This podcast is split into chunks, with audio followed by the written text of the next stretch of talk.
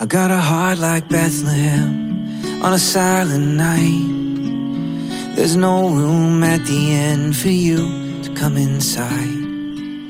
And I'm way too busy now, and it's much too late. If you'd been here earlier, maybe I could let you stay. You're only looking for a place to be born into life where your power can heal and your love can revive. And I don't know why you chose to be born into me. And it's hard to believe and receive and let you in. Cause I got a heart like Bethlehem. Well, there you are. And welcome back to Redemption's Table. And it is good to be back for a few Advent episodes right here before Christmas. Before we get started, I want to say thank you to my singer songwriter friend, Ross King. That was his 2022 remix of his song Bethlehem that we just heard. It's such a good song. I love that line I keep my dirty barns behind my nice hotels. I encourage you to check out Ross's songs on whatever streaming platform you happen to listen to music. Ross King, and the song is Bethlehem. For 18 years, I lived west of the Pecos, north of the Rio Grande, in the high Chihuahuan Desert, nestled in the Davis Mountains in the mile high town of Fort Davis, Texas. And for the first nine years of those 18 years, my family and I lived in the Adobe Parsonage of the Baptist Church. At the time, it was already 100 years old walls made of adobe mud brick two feet thick, on a road once known a century before as Millionaire's Row. And this is what comes to mind when I think of Christmas and when I think of peace. Going into the Davis Mountains every year to cut down our Christmas tree. I mean, actually getting to chop it down out in the wilderness and then dragging it back, putting it on the car, taking it back to our home and decorating it, our family.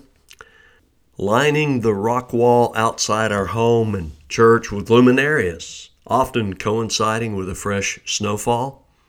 There's something about the whispered crunch of snow beneath your boots and the way snow acoustically absorbs all sound.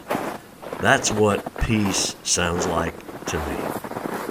Add a dazzling night sky above with the Milky Way glowing like an exposed beam of heaven, and then going inside where it was warm and sitting in front of the fire with a Santa Coke.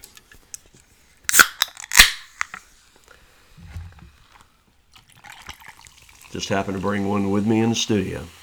Although, the Coca Cola Company does not put Santa Claus on their cans anymore. They need to bring that back. Neighborhood mamas selling homemade tamales door to door. I wish I'd bought more. Candlelight Christmas Eve services, usually at our church at 11 p.m., one hour before Christmas. One block from the courthouse with the bells ringing in Christmas Day at midnight. Those days defined Christmas peace for me for 18 years. And still to this day, I love Christmas Eve. I prefer Christmas Eve over Christmas Day. It's the stillness, it's the hush, it's the wonder. That's peace. But peace is so much more than my recollection of it, or your recollection of your Christmas, or our combined recollections. If you go to the scriptures, the Bible, here's the sum total of peace references in Scripture connected with Christmas Isaiah 9, 6 through 7. For to us a child is born, to us a son is given, and the government will be on his shoulders, and he will be called Wonderful Counselor, Mighty God, Everlasting Father, Prince of Peace. And of the increase of his government and of the increase of his peace, there will be no end. When Jesus came, heaven's peace touched down. The reversal of the collapse of Eden instantaneously began, as subtle as a baby's first gasp for breath. The little king of peace is here. His tiny kingdom just claimed its first little patch of terra firma. Terra squishy might be more appropriate, for it was, after all, a shed for the livestock. But what an inauspicious plot of ground to claim for your kingdom between parents of poverty, tenders of the flock, and barnyard animals. And yet, from that moment on, there would be no end to the increase of Jesus' kingdom, and there would be no end to the increase of his peace transforming human hearts. The message paraphrase, Eugene Peterson, he says, Prince of Wholeness. His ruling authority will grow, and there'll be no limits to the wholeness he brings. The next mention of peace is found in the Gospel of Luke, chapter 1. Zechariah, who had been serving as a priest in the temple when he was interrupted by an angel, and the angel told him that he and his wife Elizabeth, both of them were very well up in age, they would actually have a son, and this son would be the forerunner to the coming Messiah. Zechariah didn't believe, and because of his disbelief, the angel said, Okay, you're not going to speak until the child is born. For nine months he was silent. And then in Luke 1 76 and following, after he can finally speak again, Zechariah is singing this song. And here's part of the lyrics. He says, And you, my child, talking, he's holding baby John the Baptist in his arms as he's singing this. And you, my child, will be called a prophet of the Most High, for you will go on before the Lord to prepare the way for him, to give his people the knowledge of salvation through the forgiveness of their sins. And John the Baptist was Jesus' PR man, and he preached the baptism of repentance for the forgiveness of sins. Then Zechariah concludes his song. He says, Because of the tender mercy of our God, by which the rising sun will come to us from heaven, to shine on those living in darkness and in the shadow of death, to guide our feet into the path of peace. Baptist John was there as a guide not a tour guide, but a human signpost six months before the Messiah that read, This is the way to peace, and it will connect you to the Prince of Peace. Walk in this way. Next peace is mentioned in Luke chapter 2, perhaps the most well known reference to peace in the Christmas story, Luke 2 13 through 14 after a lone angel had startled the shepherds out in the field and told them about the baby Jesus' birth. Then it says, Suddenly a great company of the heavenly host appeared with the angel, praising God and saying, Glory to God in the highest, and on earth peace to men on whom his favor rests. This is the birth announcement to what the prophet Isaiah foretold 740 years before it happened. To paraphrase what the angels sang, peace is here, y'all. The Prince of Peace just claimed his first square foot footage over in a barn behind Motel 6 Mites a Night in Bethlehem. Y'all run over there and give it a gander. Then in Luke 2:29, while eight day old Jesus was making his first trip to the temple in Jerusalem, he encounters Simeon. It is assumed Simeon is an old man. It is known that he was righteous and devout. God's Holy Spirit had revealed to Simeon that he would not die until he had seen with his own two eyes the Lord's Christ. And as he held the baby Jesus in his arm, he sang these words. He said these words Sovereign Lord, as you have promised, you now dismiss your servant in peace. When you hear, hear it said that God did not speak to his people for 400 years between the Old Testament and the New, understand it to mean this God did not speak to his people collectively through the God breathed scripture of one of his prophets. The pulpits were silent of sermons during that 400 years. The legitimate street preachers were non existent. But also understand God did still speak. He spoke to individuals. And here's an example. He spoke to Simeon.